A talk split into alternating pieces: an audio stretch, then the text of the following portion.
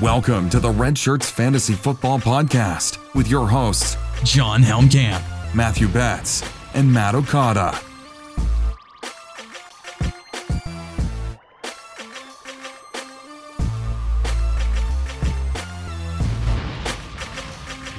Welcome back to the Red Shirts Fantasy Football Podcast. We are back. It is Friday. This release in your podcast app on Saturday. I'm joined by Matt Okada. I'm joined by John Helmkamp. Boys, we made it to the weekend and it's time to talk football. What could be better? How are you guys doing on this frying Friday evening? Frying Friday evening. I'm hoping to do some frying. It's frying Friday evening, boys. Eat some French fries. Actually, you know what? Some French fries sound really good. I might go get In and Out after this recording. Now that you Oh, you know what? I would, but I have my children, so I might postmate that. We'll see what happens. does it's In a and Out. Postmates? Uh, yeah, yeah. Really? They- I don't know if they do over- that where I live. They postmates over here. Um, I also in don't What use is Postmates, so I might not know.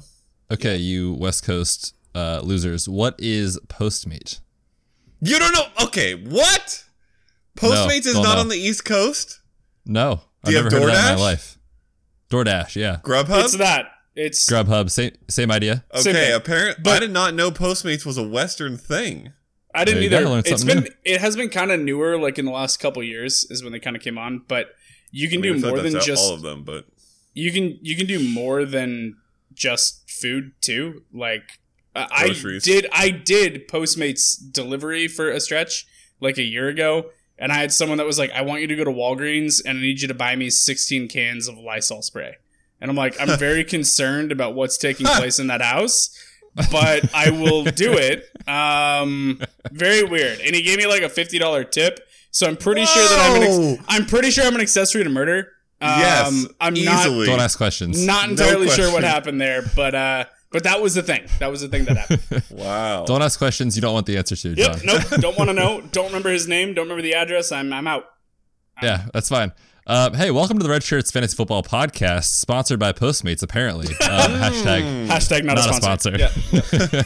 Yeah. uh, fellas, I am super excited for tonight's show. We have a fun segment Yeah. planned for this uh, episode. We are talking buy or sell fantasy football edition. So the idea of tonight's show is we are going to bring a a prediction, a theory, what have you, to the table, and the other uh, podcast hosts are going to say, "I buy that," or "No, man, I, I don't buy that at all." So hopefully you can uh, engage with us here on Twitter.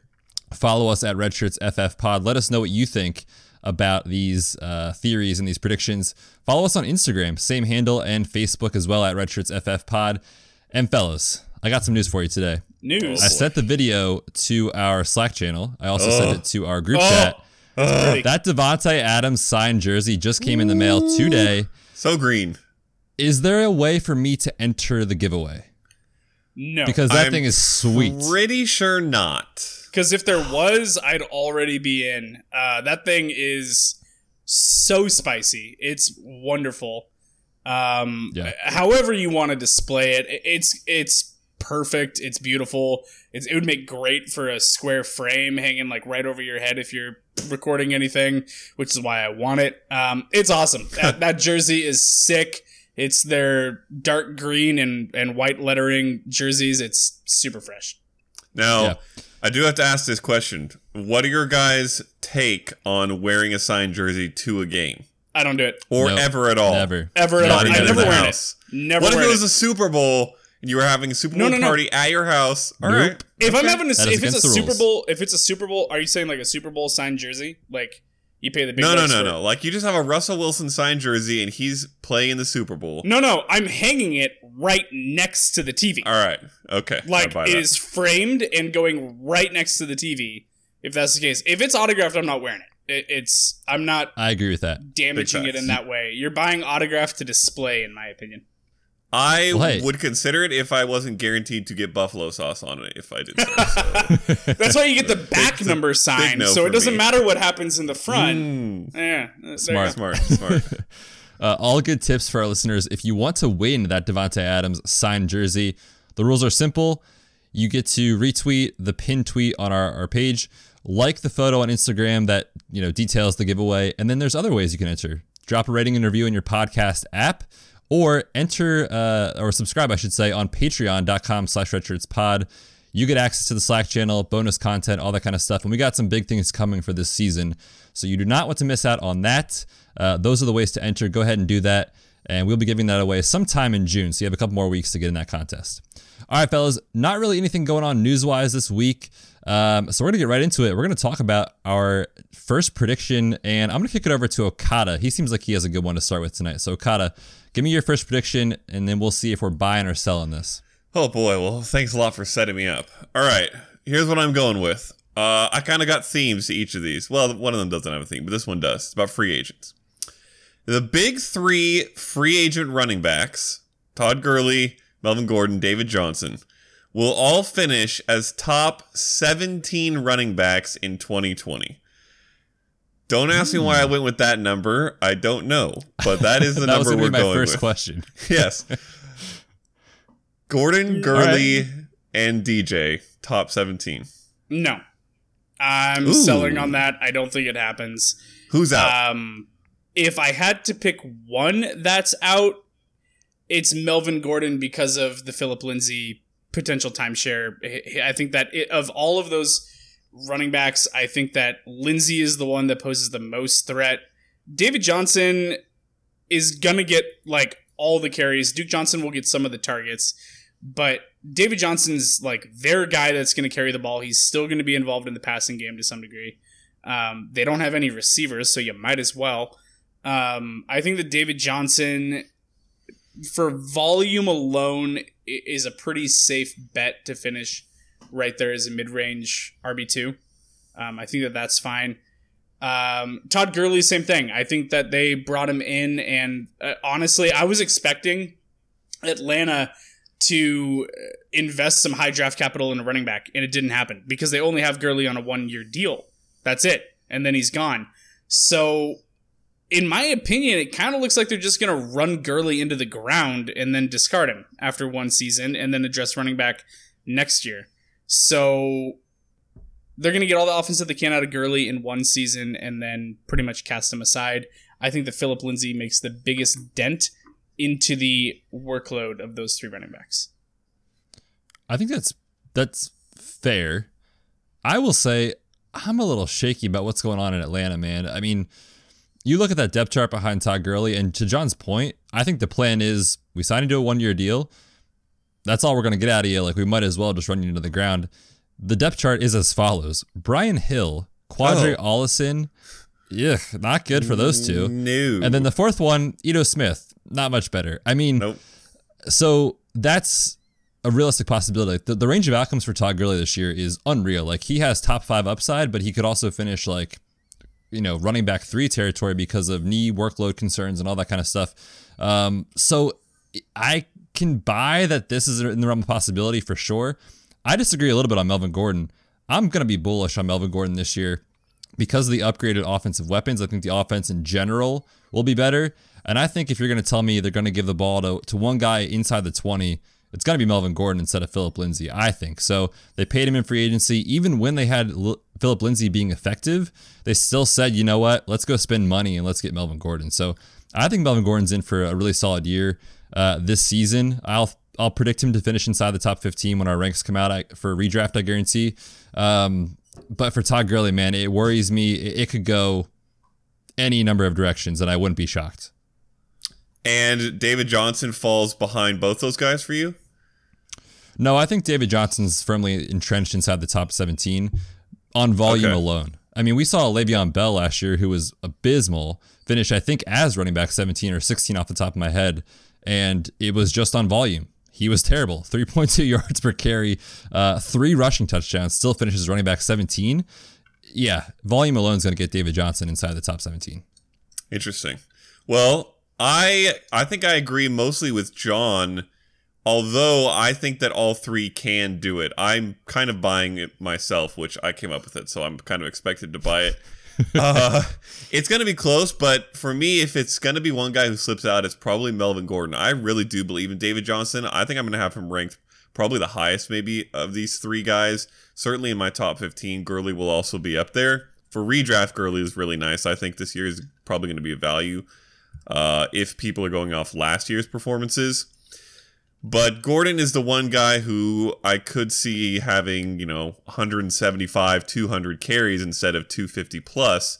And that is what concerns me a little bit. Although I do think his t- touchdown upside is there to your point, Bet. So, uh, mostly we are fringe at best on this, but interesting that we have different running backs outside it.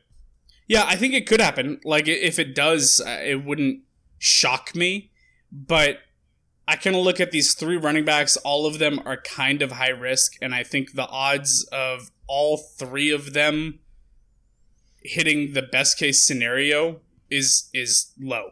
Like, Sure. something's gonna happen to one of them. They're all kind of high risk. Um, Gordon doesn't have injury history, but he held out for a year. The other two have been injured, banged up. Um, David Johnson's already 28. I, I don't know when that happened. I feel like he just came into the league. Um, it, it, something I think is going to happen that's going to derail one or multiple of those seasons. So I, I would pass on it pretty much just for that. All right, it seems like we're pretty uh, pretty much in agreement as far as selling that idea in general. Okada said he would maybe buy it. High level confidence. Uh, maybe. Uh, selling the idea. Buy. I'm in on two out of three of those. I think it sounds like John is as well. Let's kick it back to John here. John, give me your first prediction here for 2020. All right, I decided to go rookie themed on this one. And no, for all of our listeners, I have nothing to say about Jonathan Taylor today. Um, I'm going to give that a little bit of a rest. If you need any more Jonathan Taylor content, DM me on Twitter and I'll go on and wax on poetically. Oh my gosh, he will blast Um, your DMs. I will. It will happen. but no, I'm I'm leaving that aside. I'm going some other rookies a little bit here. Little bit of a hot take, um, but I think the landing spot makes this an interesting conversation to have, and I'm very curious. This will make Okada very happy, and I'm very interested by this one. Brandon Aiyuk will have more receptions than CeeDee Lamb in 2020. Ooh. Wow. Wow, wow, wow. This that's a tough one. So my initial reaction is that yes, he's going to probably have a larger target share, but the 49ers are going to throw at a much lower clip than the Cowboys. And so the question is, how does the math work out and who ends up with more?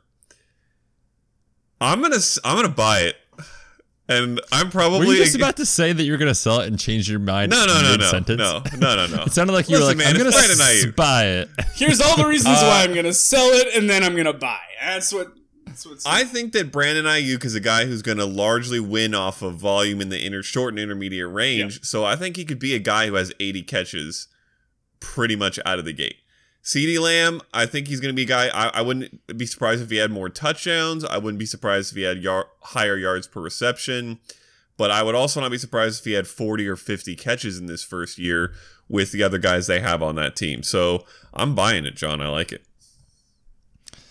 I mean, I I'm gonna start talking, and I don't even know which way I'm gonna go yet. That tells you how difficult this talk. is Just talk. to actually think through. But as Okada was talking, I came to the conclusion I think I'm gonna sell this because, like Okada said, the volume as a team for passing the football in San Francisco that's not their identity. I mean, they were only behind Baltimore last year in rush attempts in the entire NFL. So they want to run the football. Can Brandon Aiyuk be effective? Yes, but specifically for this prediction with receptions, I think it's going to be lower this season than CeeDee Lamb, where Mike McCarthy historically just says, I don't care who my running back is. He's not getting the ball. We're going to pass the ball uh, a lot, which actually in today's NFL is more advantageous from an analytics perspective anyway. So um, I think that that is more likely to result in receptions for CeeDee Lamb. And when you look at kind of the target share distribution for San Francisco, I mean, we're probably expecting George Kittle to lead the way again this year. Yep. Deebo probably number two. I think the running back position as a whole, number three. Okay, want to switch those two, two and three, or do you think do you think I Brandon think Aiyuk's in there Aiyuk too? could have more receptions than Deebo Samuel as well. In I fact, think I so. thought I that's think John he was could going with the question. I think you can I don't too. think so. Uh, for me, I'm going to project that offense probably for him to be the fourth in that pecking order, and so I don't think the receptions are there for this year. That doesn't mean I don't like Aiyuk. I, I definitely do, but for this season, I'll take CeeDee. John, yeah, what do you think? yeah, it's very interesting. Um, CeeDee Lamb is my 2020 rookie wide receiver one. He was pre-draft after I got over the initial shock of him being drafted to Dallas and sat back and thought about it more. He's still my 2020 wide receiver one. Um, but I think that he's my wide receiver one because I believe in his talent and I believe in the longevity and I believe that he's an alpha dog that's gonna rise to the top with time. Now, where that starts is very interesting to me, and I'm not sure what his role is to be in year one with Amari Cooper, with Michael Gallup, with a new head coach, with him being a rookie without having OTAs. I think it's very interesting. There's a lot of moving parts there, and I think it might take a little bit of time for CeeDee Lamb to kind of catch up to his hype and his potential. In San Francisco, it's Brandon Aiyuk and Deebo, and that's it for wide receivers. Like that's all that they have. They traded away Marquise Goodwin, who wasn't really much of or Godwin, Goodwin, Godwin, Marquise Goodwin. Goodwin. I had it right the first time. Um, who really wasn't much of a threat for targets, anyways. They traded up to get Brandon Aiyuk early, high draft capital to take him. They like him. That makes me think that they've got a plan for him, and they think this is a guy that they want to get the ball into his hands in a multitude of ways jet sweeps, bubble screens, quick intermediate routes, short routes, all that stuff. I think it's entirely possible that Brandon Aiyuk has more receptions than CeeDee Lamb in 2020. I think CeeDee Lamb has a better career. I think that hmm. CeeDee Lamb ends up potentially being a true number one wide receiver for that team in time. But in 2020 alone, I think that I'm going to take. I think I'm going to take that Brandon Aiyuk having more receptions than CeeDee Lamb. All right, I like it. It's Huzzah. definitely an interesting thing to think about. Um, yeah, man, I, I could see that going either way, honestly. Uh, Okada and John are in on Aiyuk. I am in on CeeDee Lamb for more receptions this year. We'll see what uh, the Twitter following thinks. All right, fellas, my first prediction for this year. We got three players to talk about with one prediction. All right, and it's the Atlanta Falcons. Now we talked about Todd Gurley. Oh. He's not in Oh. this. Oh, We're going to talk about Matt Ryan, Julio Jones, and Calvin Ridley. Now, part of this prediction is Julio's a top five wide receiver, which Yup. we all agree that's going to happen. But I'm going to add to that and say Matt Ryan is a top five quarterback in fantasy, and Calvin Ridley is a top 15 wide receiver in fantasy Ooh, this season. All three of those things are going to happen because here's why. ooh. We talked about Todd Gurley. We talked about the concerns with the workload and what is he going to be. We don't know. You know who else doesn't know? Dirk Koetter, the offensive coordinator. Here is the quote from I can't. just I can't believe that Dirk Cutter is still an OC in the NFL. By the way, can we just he said, can we say that? yeah, he said, quote, the main question is that no one seems to know where, uh, know is what is his health status? What's his workload? He averaged 17 touches per game last year, which is lower than what he had when he was an all pro. We're just going to have to find out once we get in here and get him working, get him up and running, end quote. they have no idea. They have no idea. So the run game, we talked about the depth chart.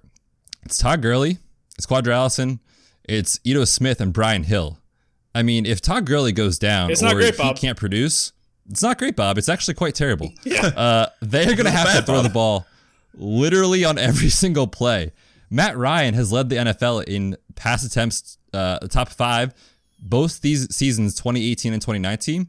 Julio is obviously a beast. Calvin Ridley is on the upswing, I think.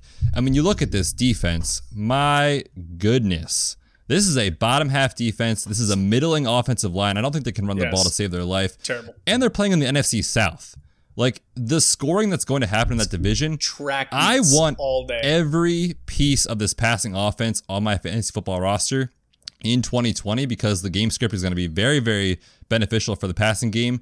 Matt Ryan has done it year after year after year. Julio is a top three talent at wide receiver in the NFL, and Calvin Ridley is making his way into the top 15 this season. Fellas, do you buy or sell? Oh, listen. My first reaction was to sell pretty hard, and the main reason is I do not believe Calvin Ridley could be a top 15 wide receiver. And if he can't be a top 15 wide receiver, then it hurts Ryan's chances of being a top five quarterback. Now, I will say that Matt Ryan is due on his little seesaw thing that he does. oh, you're taking my, 4,900 you're yards, taking 35 touchdowns. And then he drops down, then he comes back up, then he drops down. Now he's due to come back up. So he's probably going to have 4,900 yards and 35 touchdowns, which makes him a top five quarterback. Uh, just kidding. That's not really how things work. Yes, Listen, it is, but it by the is. way. Yeah, it Is totally it is. possible?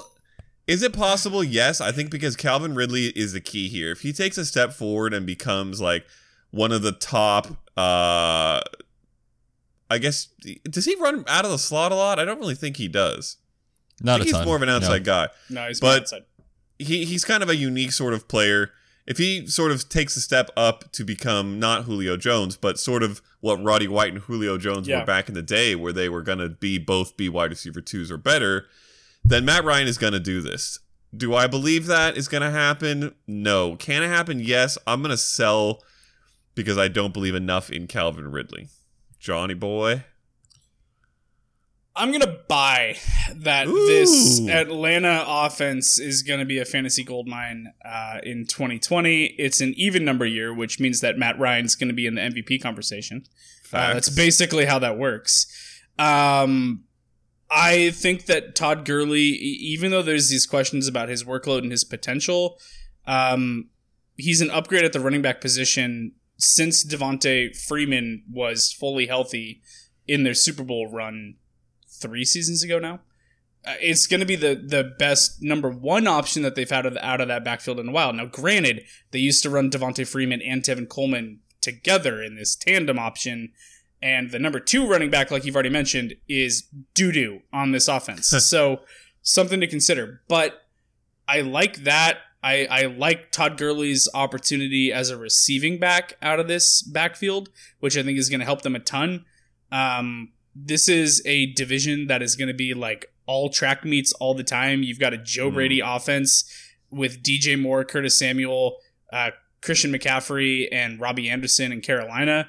You've got Bruce Arians, who finally has his favorite type of quarterback, which is an old and mobile veteran who distributes the ball well. Um, to two very elite wide receivers, and oh Gronk, and oh Ke'Shawn Vaughn. Um, and then you have one last ride, the last dance 2.0 in New Orleans with Drew Brees and getting the band back together there with Alvin Kamara and Michael Thomas. This is going to be such an offense driven division, and Atlanta's defense is terrible. They are going to have to try to win shootouts in like more than half of their games this year. So based on that, based on game script, based on it being an even number year for Matt Ryan, um, I'm I'm gonna say I'm gonna buy it. I think it happens. I think that Calvin Ridley can absolutely be a top 15 wide receiver in this league, um, especially if he gets a lot of the volume and a lot of garbage time, which I think they're gonna face. So I think it's entirely possible. Sure, I'll buy it. John, you're a very smart man. Okada, uh, Okay. not so much. Fellas, I'm going to take a quick break. Uh, thank our sponsor of today's show. That is Nuts and More. Guys, listen, summer's coming up. It's time to get fit. It's time to stay healthy. But you know what? I love peanut butter so much, but it's so high in calories, right? So what do you do? You go to nutsandmore.com slash redshirts. You get their peanut butters or almond butters, which are the best flavors I have ever had in my entire life. And they're packed with protein to support your active lifestyle, super healthy, um, and really affordable uh, as well, which is great. And with our code REDSHIRTS, you're going to save yourself 15% off your order. So go check them out, guys. You're not going to be disappointed. Delivered right to your door. That is nutsandmore.com slash redshirts. Use code REDSHIRTS for 15% off your order today. All right, guys. Second, what's that? I said I'm hungry. Well, dude, use use the code. Get that in. you go. You're in. Get that in and out, man. All right, Okada, we are back to you for your second prediction. Hit us with what you got here. All right. I all right. You're gonna you guys are gonna have to track with me on this one. All right. It's a little bit difficult to, to word, but I feel like it's Oh, interesting. In Sure. 2020, the highest finishing rookie wide receiver will still finish behind three 2019 rookie wide receivers I got you. at least. So, here, just for your your context, here are the top guys from last year: AJ Brown, Terry McLaurin, Deebo Samuel, DK Metcalf, Darius Slayton, Diontae Johnson, Marquise Brown. Those are probably the guys in consideration. So, at least three of those will beat out the best rookie from 2020 this year. Buy or sell? Can I go first? Bye. Uh, go ahead. Um, yeah, I'm I'm smashing buy on that. I, I have no problem admitting that the wide receivers in this class that we all love didn't land in really fantastic immediate producing roles. They are fine long term. We like their talent. We believe in the talent. And in Dynasty, with wide receivers, you buy talent, not necessarily landing spot, because team makeup changes all the time. And it takes a while for wide receivers to really come into their own. You know, like year three sort of stuff is generally what we're seeing. CeeDee Lamb does not have an immediate path to success, although he can be a stud in the future. Jerry Jeudy does not have an immediate path to massive production, although maybe he does in the future.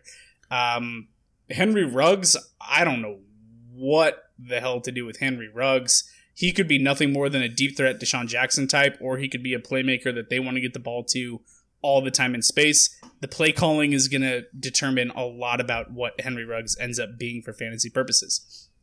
You're talking about wide receivers last year that showed up, balled out, carved out good roles. We expect them to continue and grow on those roles going into this next season. Um, my favorites being AJ Brown, DK Metcalf, Terry McLaurin as my top three. Darius Slayton has a very solid role. Diontae Johnson was absolutely fantastic in his rookie campaign. I think all five of them beat Ooh. out the top 2020 rookie wide receiver in production Ooh. this year. I'm gonna up your ante on that. I, I don't think it's close. I, I yeah, I have all five of them finishing above the number one 2020 rookie wide receiver. Yes, I would also agree, and I would also buy the five.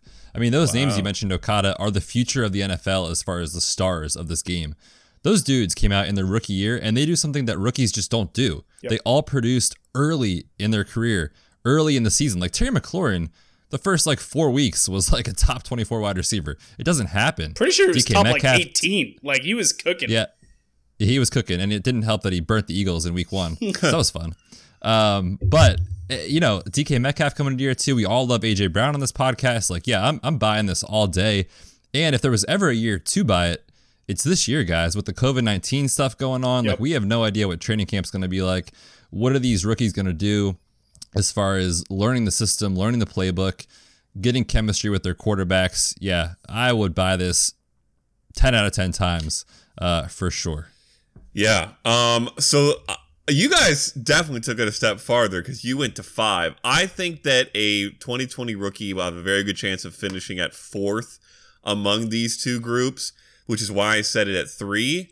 I think that Justin Jefferson. I was gonna ask. I was gonna Yeah, put a follow up question in there. I was gonna put I a think that. Justin Yeah. Jefferson could beat out Deebo and Slayton and Johnson and be the guy that comes in behind Brown, Metcalf, and McLaurin. Uh, maybe Jeudy as well. I could see that happening, and could be Ruggs if things go everything falls his way. But I, I would lean away from that. Um, but I think there's a good chance a 2020 rookie finishes fourth. You guys took it a whole nother step. Technically, you said sixth because you said five guys from last year will finish ahead. Yeah. So that's pretty crazy. Uh, does this make it feel to you guys like uh, AJ Brown's hard to buy because he's incredible? But are all these other guys guys that you would try to be just selling straight up your first round pick to get for sure? I think, well, not all the guys. The top You know, three, yes. Yeah, I agree with that. I would Like, do DK, A- AJ Brown, and McLaurin. I would sell it first Yep. for for those guys. The would Deon- agree. Diontae Johnson and Darius Slayton, I really really like, but I've got them more in like that early to mid second range, just a little bit lower, but still very very talented. But I was gonna ask the follow up question on that. Who do you think the 2020 wide receiver, the rookie wide Yeah. receiver one, is going to be? Yep. And I'm with you. I think it's Justin Jefferson out of the group that finishes as the wide receiver one from this class. Yeah, that is interesting to think about. You know, it, like if you're, you don't even. I guess you don't have to be like a win now team. Like if you want production this season, and let's say you drafted Jerry Jeudy in your rookie draft, or you own like the 105, 106 where he's been going. I mean, are you guys offering that pick for a proven guy who did it last year? Like, would you rather take uh, DK Metcalf or Jerry Jeudy uh, in Dynasty? DK Metcalf. DK Metcalf. It's not even close for me. Well, John's a huge DK Metcalf truther. Surprise, surprise. So that's yeah. Um, No bias whatsoever. None. Totally Uh, unbiased uh, here. uh, I think I would take Metcalf, but it's close. Yeah, and we actually had a we had a question come in from a listener asking about uh, CeeDee Lamb or DK Metcalf, and we put up a poll on our t- on our Twitter. It was literally like 51 49%. Yeah. Wow. Uh, so so close. So I agree it's it's kind of a coin flip. Um, but if you want production this year, I mean those 2019 rookie wide receivers I think are the way to go, especially knowing what that Yeah, they can do in year yeah. 1 and taking a step forward in year 2. Yeah, I- I'm all about that. Good Can call I, on that one, Okada. can I can I throw a little blurb out there? yes. Do you guys think that three 2019 rookie wide receivers are going to have over a thousand yards this year? Yes. Yep. AJ McLaurin are both going to for sure, and then just one of the other guys has to to make it happen. So yeah, Yeah, I'm- would say with you. easily. Yep, Yep, I agree. Sweet.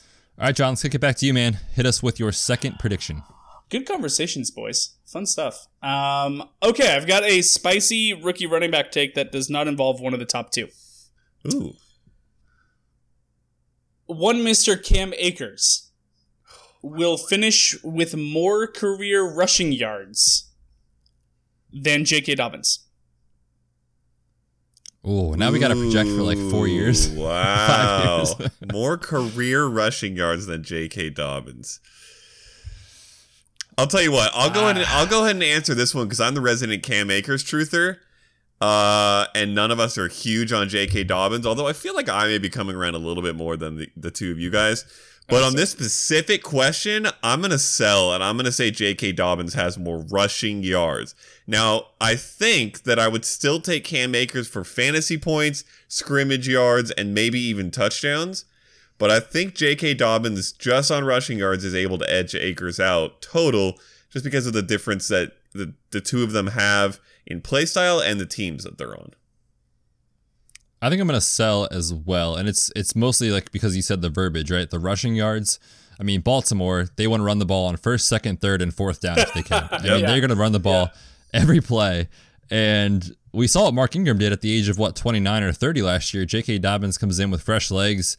His scheme fit is uh, like a match made in heaven, right? With what he did last year at Ohio State with Justin Fields, the you know the, the RPOs and the zone read and, and all that stuff. It's just a perfect translation with Lamar Jackson. So I think J.K. Dobbins, while I'm not a huge fan of the prospect in general, you can't not love this landing spot and Yeah. think about it from a fantasy perspective. Yeah, he's gonna have a ton of rushing yards, uh, I think, and and I'll probably project that for his career as well. Let me ask you to a follow up question on top of that. Does it change your mind if Cam Akers has a two year head start on the starting gig? Two years? Um, That's a lot of time. Yeah, I That's a lot would I would give him a one year, which is why I was able to stick with Dobbins. I think I still stick with Dobbins mainly because I honestly don't think that uh, in the Rams offense, a running back is going to be a 13, 1400 a year kind of guy. I think it's going to be a 1100, add a lot of receiving yards and score a lot of touchdowns. But in the Ravens offense, with a guy who we know is a production beast, I could easily see him being a 1400 yard guy on a very frequent basis. So it won't take him too long to catch up. Okay.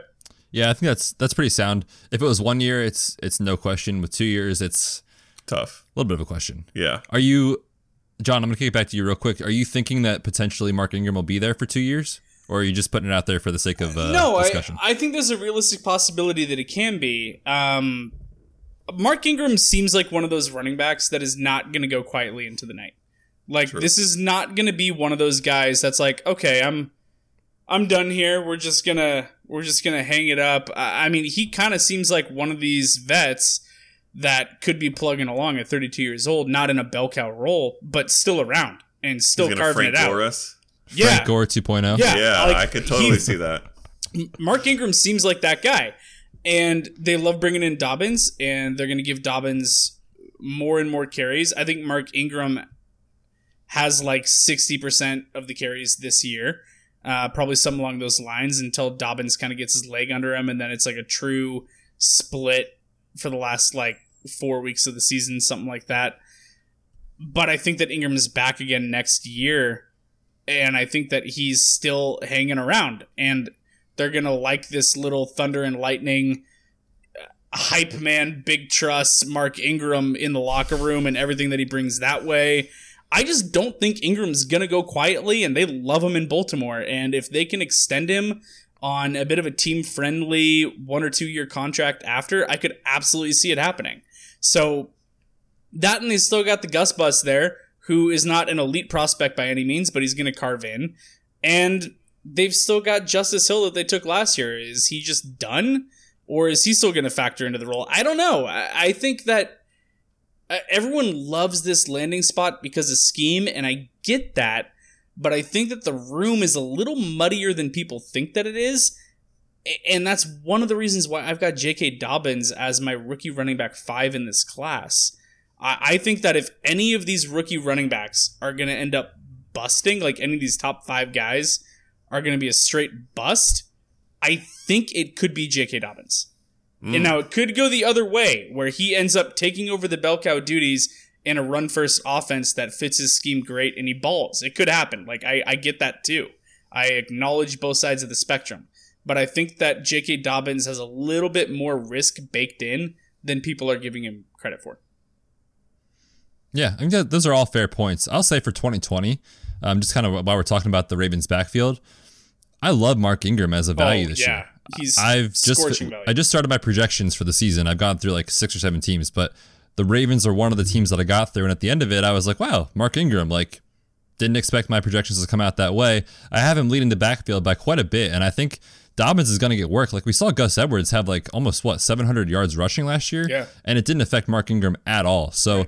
How much they run the football? I I think Mark Ingram is fine for this year. So a sneaky, like mid to late round running back that's going to provide some RB two value. I think uh, this year. Absolutely. I love All right, guys. My next prediction here, I'm not even going to say anything about it. I'm just going to say it and then see what you guys think. Adam Thielen is a top 12 wide receiver in fantasy football in 2020. Buy or sell? Okada, you want a minute? No, no, yeah, go for it. Go for it. Okay. um, I'm selling. I I don't think that he is. I think that this offense is going to go even further away from the pass um, with the departure of Stefon Diggs. I think that they know that they've got one of the elite bell cow running backs. Oh, and it's going to be very interesting with a new offensive coordinator in town. How they treat that backfield is this going to be a little bit more of a split than we saw when Stefanski was there where it was literally just all Dalvin Cook all the time? Or is it going to be like Dalvin Cook? Um, you're on the last year of your contract, and we want to keep you healthy a little bit, so we're going to start kind of edging Alexander Mattison in a little bit more to break this up and go really run heavy. I think it's possible that that's a case that takes place this year. Um, I also think that they love Justin Jefferson, which is why they took him, as basically expecting him to be a Stefon Diggs replacement, essentially, which is pretty big shoes to fill. Um, I just don't think that the volume is going to be quite the same. I think it's going to take a little bit of a step backwards from an overall passing standpoint, although Thielen should eat up more targets without Diggs in tow. But I think that Dalvin Cook is going to be potentially even more utilized in the passing game than what we've seen from him in the past. Um it's fringe for me. Like i think that it's it's it's very fringe. It could happen. I'm not saying that he's going to be like a wide receiver 20 plus. He's going to be right around that mark. But i think i would sell it just by a few spots and have him at like wide receiver 14 15 like i think that he's going to be close but i don't think that he cracks it. All right, Okada. Do you feel confident about his health Betz? I can't answer that question until you tell Oh me the answer. no! uh, well, I was leaning uh, towards It's a sell. Now I'm definitely gonna sell. Listen, I I forgot how much of a bust Adam Thielen was last year. I just went and took a Yeah. quick check because I don't know. He did. He doesn't. It doesn't feel like he was that bad, but he played ten games, so he missed six, which was already rough. But then in those ten games, only 418 yards on 30 catches. That is not good. That- not great bob that's that's very bad actually. So it's not good listen, Hashtag not analysis. good. not Um, good I think I think I might even fall more towards Jon's side that he could, or more towards what Jon said he wasn't, which is that he may fall as low as wide receiver twenty or beyond. And I don't know, guys. I'm getting this sneaky feeling that I might like Justin Jefferson more than Adam Thielen in this year. That's probably a little insane, that's but I think bit they're probably a lot closer a than people think. That's a bit hot. That's very hot. It I, I is. think, It's a spicy. guys. I buy my own prediction. Oh, Ooh. And so let me let me go back to the health real quick, and then I'll talk about um, his performance. So, yeah, I mean, last year was like you said, complete bust year, especially considering what he did the year before. And the game logs are unreal. That was the year, if you guys remember, like weeks one through like ten, every week it was a touchdown. It was like sixty to like hundred yards and a touchdown every week. It was gold. But last year it just fell off with the hamstring issues, and you know I'm usually like team no hamstrings. Anti-hamstring, Yeah. But when you look at Adam Thielen's overall longevity in his career, this is really the only knock from his health perspective. So there definitely is some risk going into the season. I'm not going to say there isn't because there is with every single player that has these recurring soft tissue injuries. But guys, the depth chart, like you said, is Justin Jefferson, who I like, Yeah. but he's a rookie. And what is the offseason program? We don't know Right. it's Bisi Johnson and Tajae Sharpe. Like, if you're telling me Adam Thielen is not going to get at least 120 targets, I'd be absolutely uh, shocked. And for Adam Thielen, going back to the last two seasons when he averages eight or more targets, here's the 16 game pace, okay? 125 receptions, 1,632 yards, and 13 touchdowns just in those games where he gets eight plus targets. I don't see a path for failure outside of injury for Adam Thielen, even in an offense that probably is going to rely on the running game uh, a ton with Gary Kubiak, who loves to get the running back involved in the passing game and obviously on the ground as well. But I just think looking at that depth chart, the, the chemistry with Kirk Cousins in an, a weird offseason, I think Adam Thielen's going to return wide receiver one value, and you're going to be able to get him, I think, in like the fourth round this year because of what happened last year. Maybe later, to be honest. Yeah, uh, here's something quick as a, another quick pushback Betz. I don't know if everyone remembers this as well, but what you said about his 2018 season was 100% true for the first half. Then he was Yeah. crap for the second half. so he's been bad for literally like 18 straight split. games. Yes. I just pulled it up really quick. Over his last 18 games, which is more than a full season, only 69 catches, 866 yards. Uh of two games with 100 plus yards. That uh, wh- eh, like yes, the hamstrings uh messed up last season, but it was 8 games prior to that that he wasn't good. So I don't know, man. He flashed like a beast at the beginning of 2018, but for a long while now, he's been disappointing me. I don't think I'm willing to buy in. And he's 29, 30? Uh, he Coming- 29 is right. 29 and 267 days. He'll turn 20. He'll turn 30 right before the season. So he'll be 30 when the season starts, coming off of soft tissue injuries in an offseason where he lost his counterpart that's going to require more coverage from the defense. So they know that they're going to be able to put the number one dude on Adam Thielen and let Justin Jefferson cook against the number two. Mmm. I don't love it.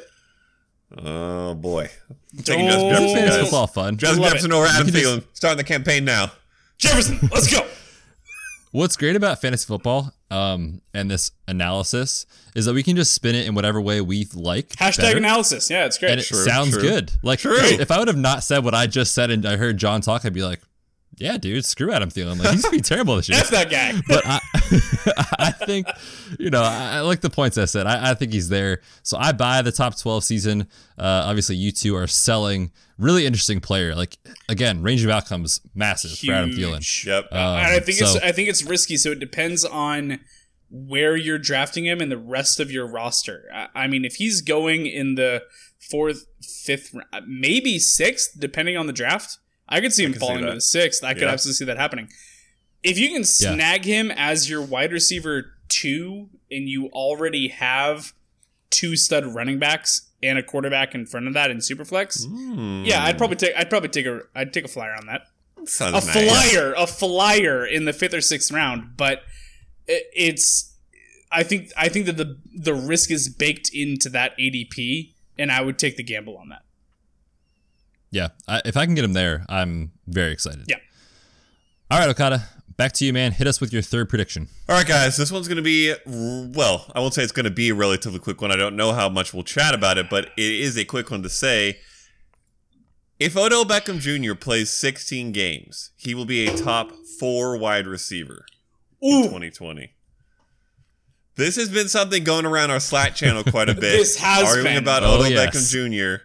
So I'm giving him the full 16, full health full 16 too, not just like a Julio Jones full 16. Does he crack the top four? I don't think so. I'm gonna sell it. I, I Browns are one of the teams I projected, and guys, I know I've said in the past and on this podcast, and I put it out on my social media, like I'm in on Odell, and I still am. I think he plays a full 16 this year. He's the type of player that I've looked at his injury history, analyzing it. It doesn't really seem to add up. So I'm confident in his rehab after the surgery.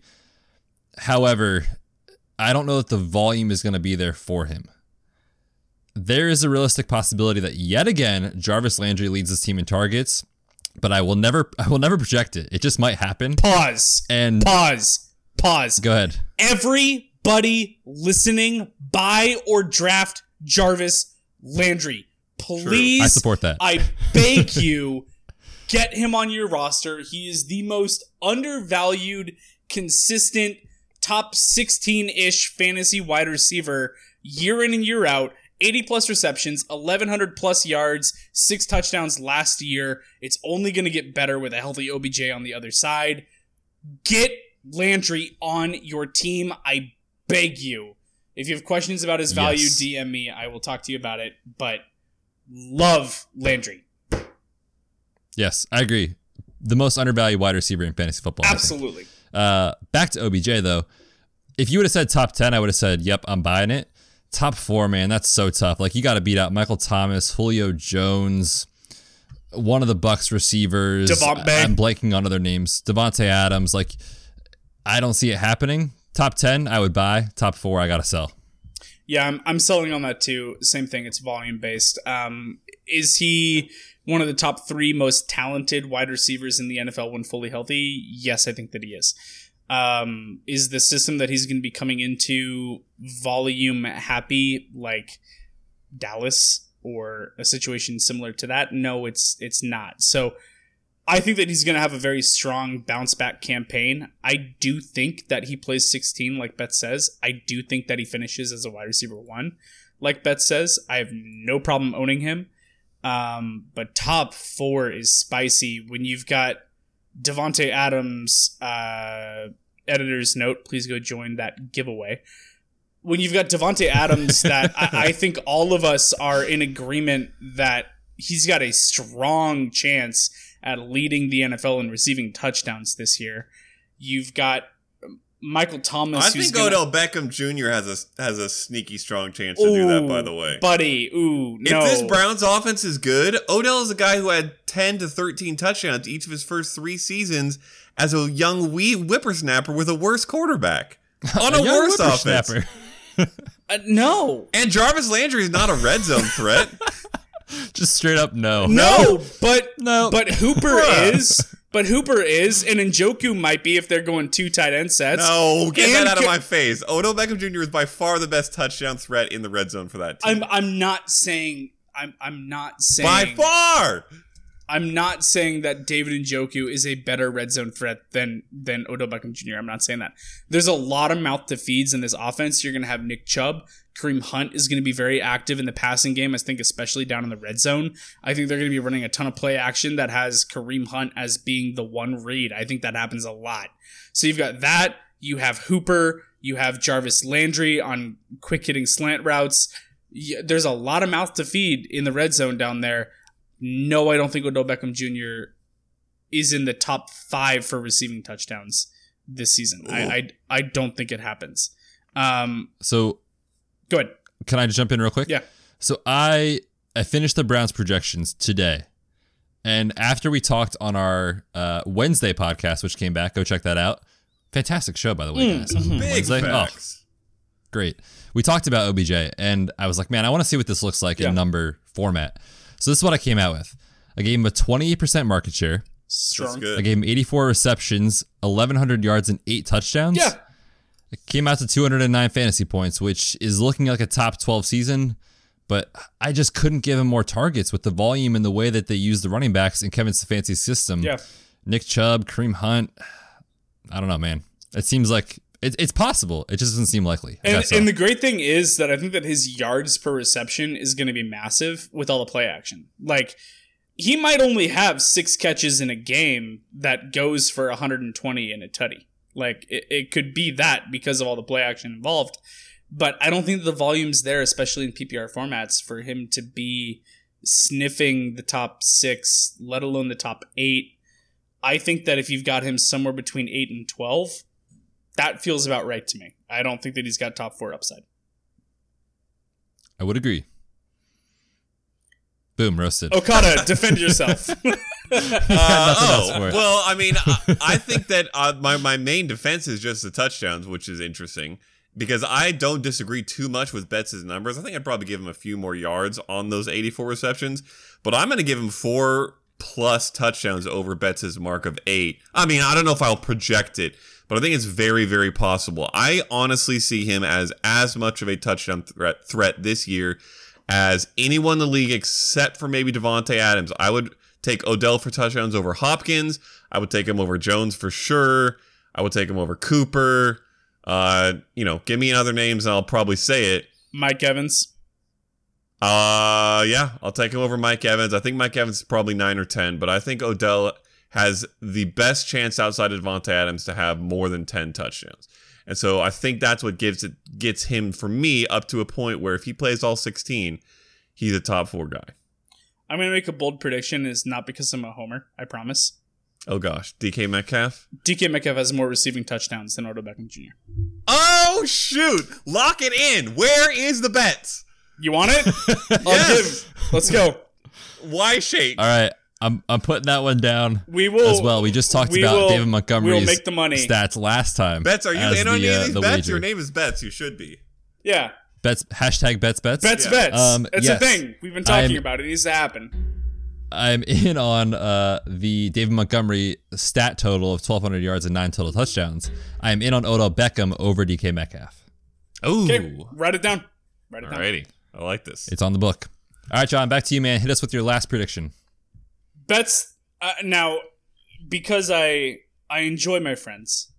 I, I like both of you quite a bit, um, which is why I which is why I gave Okada a Brandon Aiyuk segment. That's true. That's true. It's true. Uh, I love you guys, and I'm very grateful for your friendship. And no, this is not sappy hour, but my bold prediction here: Miles Sanders, one Mm. Mr. Matthew Betz.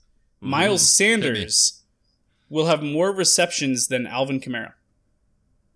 Ooh. now you're just- You're tugging on my heart, Jon. Ooh. I don't even know what to say about this. Um, I know what tough. to I say. like this I'm one. Gonna, I like this one a lot. I know what to say because I'm gonna buy it pretty quick. Let's go. I- Wow. Here's the Let's thing. go. Here's the thing. Uh, Alvin Kamara is gonna have well. Alvin Kamara would have 81 receptions this year because that's the only thing he does is have 81 receptions. Every year. except that they added Emmanuel Sanders, who is, I don't think, arguably, inarguably, no, I think he's inarguably the the best wide receiver two that the Saints have had in Kamara's time there. That they've had doo doo butter behind Michael Thomas in his other seasons there, and I believe in Jared Cook uh, continuing to be a Doo-doo productive tight end. butter. Yes. So Hashtag doo doo butter. uh, and meanwhile, you got over on the Eagles, you got a lot of speed, yes, with the rec- receivers that they drafted, but you don't have a lot of possession guys. You don't have You a lot of high target guys. ends. And Zach Ertz, who would be the guy, the possession tight end, he's getting a little older, man. Long you know, he's, tooth, huh? he's not a spring chicken anymore. So I think Miles Sanders has a very good chance to be top three, four, five in running back receptions. And I think Alvin Kamara drops down just a little bit from his standard number of 81. So I'm going to go ahead and buy this. Okay, spicy. I like it. This is tough. I'm trying not to be biased in my analysis here because clearly the track record says don't even think about it. This is easy, Kamara. But Okada made some great points there, and I don't trust the Eagles pass catchers, man. I just don't. I mean, Alshon Jeffery's foot is a major red flag for me. He is not on my draft board at all this season. Shouldn't be on yours either. And when you look at the other wide receivers, they're all rookies or an aging veteran, Marquise Goodwin, who's a deep threat. JJ Arcega-Whiteside in year two. What is he? We have Who no knows? clue. Nope. I mean, Dallas Goedert and Zach Ertz could be the team's wide receiver one and two. Again, like we saw last year, making Miles Sanders the de facto three in terms of target share and in terms of receptions. And everyone always wants to say with Miles Sanders and with the Eagles, they always use an RBBC. You can't trust these guys. Even if that happens, which I think Doug Pederson just plays the hand he's dealt, which has been average to below average running back play in the NFL at this point with the Eagles. Um, I think he's going to be willing to use Miles Sanders in the passing game versus whatever aging veteran he brings in, Absolutely. whether it's uh, Carlos Hyde or a Lamar Miller or someone like that. So I'm going to buy it. I'm going to buy it, man. Yeah, I think Miles Sanders is in for a very, very big season uh, this year. Jon, what do you think, man? This is your prediction. Are you buying or selling? So here's the thing: when I, I talked about Miles Sanders over the last couple months, and I was like, man, I just don't know. I, I I think that Miles Sanders might be a guy that is locked more into a committee with everything going on there with with their coaching with Pederson. Um, I expected them to invest more highly in a complementary running back, and then they didn't. They did not bring in anyone to threaten Miles Sanders. And as soon as the NFL draft ended, I was like, oh, okay, it's his backfield. This is Miles Sanders' time, like 70% of the way. Even if they bring in a Carlos Hyde, this is Miles Sanders. In his rookie season, he had 50 catches on 63 targets. And he didn't really even get going in that offense until week like eight, I think. Something like that. So he had Yep. 50 receptions in a rookie season where Jordan Howard was the guy early until he got hurt. I think I'm on par with this. I, I I'm in agreement with all of you. I'm buying my own hot take here. I think that Miles Sanders is the focal point of that offense in multiple ways, rushing and passing. And even if they do bring in a veteran like uh, El Guapo, um, I I still think that this is his backfield in terms of carries. And uh, no, he's not going to be a 300 carry guy. Get him 225 like we've talked about previously, and then go out and give him like 90 targets. I I think that that's entirely possible that that happens over the course of the season. Gold if that happened. Yeah, give him like a, an Austin Ekeler role with more carries, dude. Miles Sanders is is hot in in fantasy football, so hot right now. Um, I think that he's gonna get more receptions than Alvin Kamara. I really do think that happens. I think Emmanuel Sanders carves out a big role in that offense. Not massive, but big enough to put a pretty good dent in the Alvin Kamara receiving upside that we've seen in PPR. Interesting discussion there. Um, man, I'm getting excited for Miles Sanders again. We got to move on. Uh, all right, boys. Last prediction of the show. We've had some pretty spicy takes, and this one isn't very spicy. It's kind of boring because of the player that we're talking about, but the actual take is relatively spicy. What do you guys think about Teddy Bridgewater as a top 15 fantasy quarterback in 2020? Yes, I'm in. Whoa! Okay, go. you didn't even think about that. No, That was listen. a fast Thi- pull on the trigger. This was arguably the best thing for Teddy Bridgewater from a fantasy perspective. I think that this offense, the scheme, the players, everything is set up for him to do well. The defense is a massive question mark because they were so terrible last year, one of the worst in the league. But then they spent all their freaking draft picks on defense, so they really knew they had to address it. I don't think it translates quick enough for their defense to suddenly become above average. So I think they're still going to have a bad defense. Jon talked earlier about this division and how it's going to be a foot race every game. Uh, and Teddy Bridgewater is going to be captaining a foot race where he gets to throw very easy passes Yeah, to Christian McCaffrey, DJ Moore, and Curtis Samuel. Like, if you told me to pick a, a set of weapons for Teddy Bridgewater, it would look a heck of a lot like this. He gave me the whole NFL to choose from.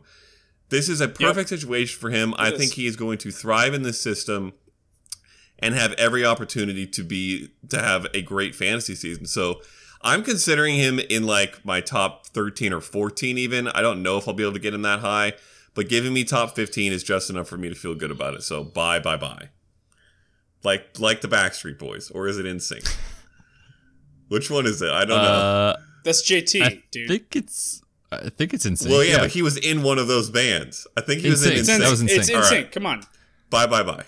Get your 90s boy bands on lock. Listen, man, I have no shame in not knowing the difference between NSYNC and Backstreet Boys. Okay, I have no shame in not knowing grave. the difference. I have no shame in not knowing the difference between those Oh two. man.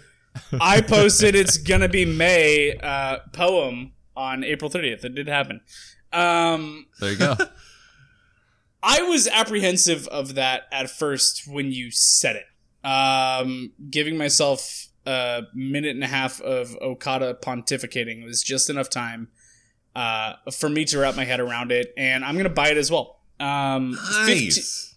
Let's go. 15 feels like that cutoff for him. Like it's that was a great number for you to pick. If you had said like 18, like a mid-range RB or quarterback two, yeah, I'd smash that. Uh, Yeah, I think he's going to be a, a mid to upper quarterback too. 15 makes it just elevated a little bit more where this is a really good place to put that line.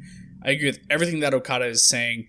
His average depth of target is probably going to be like five yards on the entire season, and it's going to just be quick hitters, high completion percentage. If you tell me that he throws a 68% completion percentage, I'm not going to be shocked at all.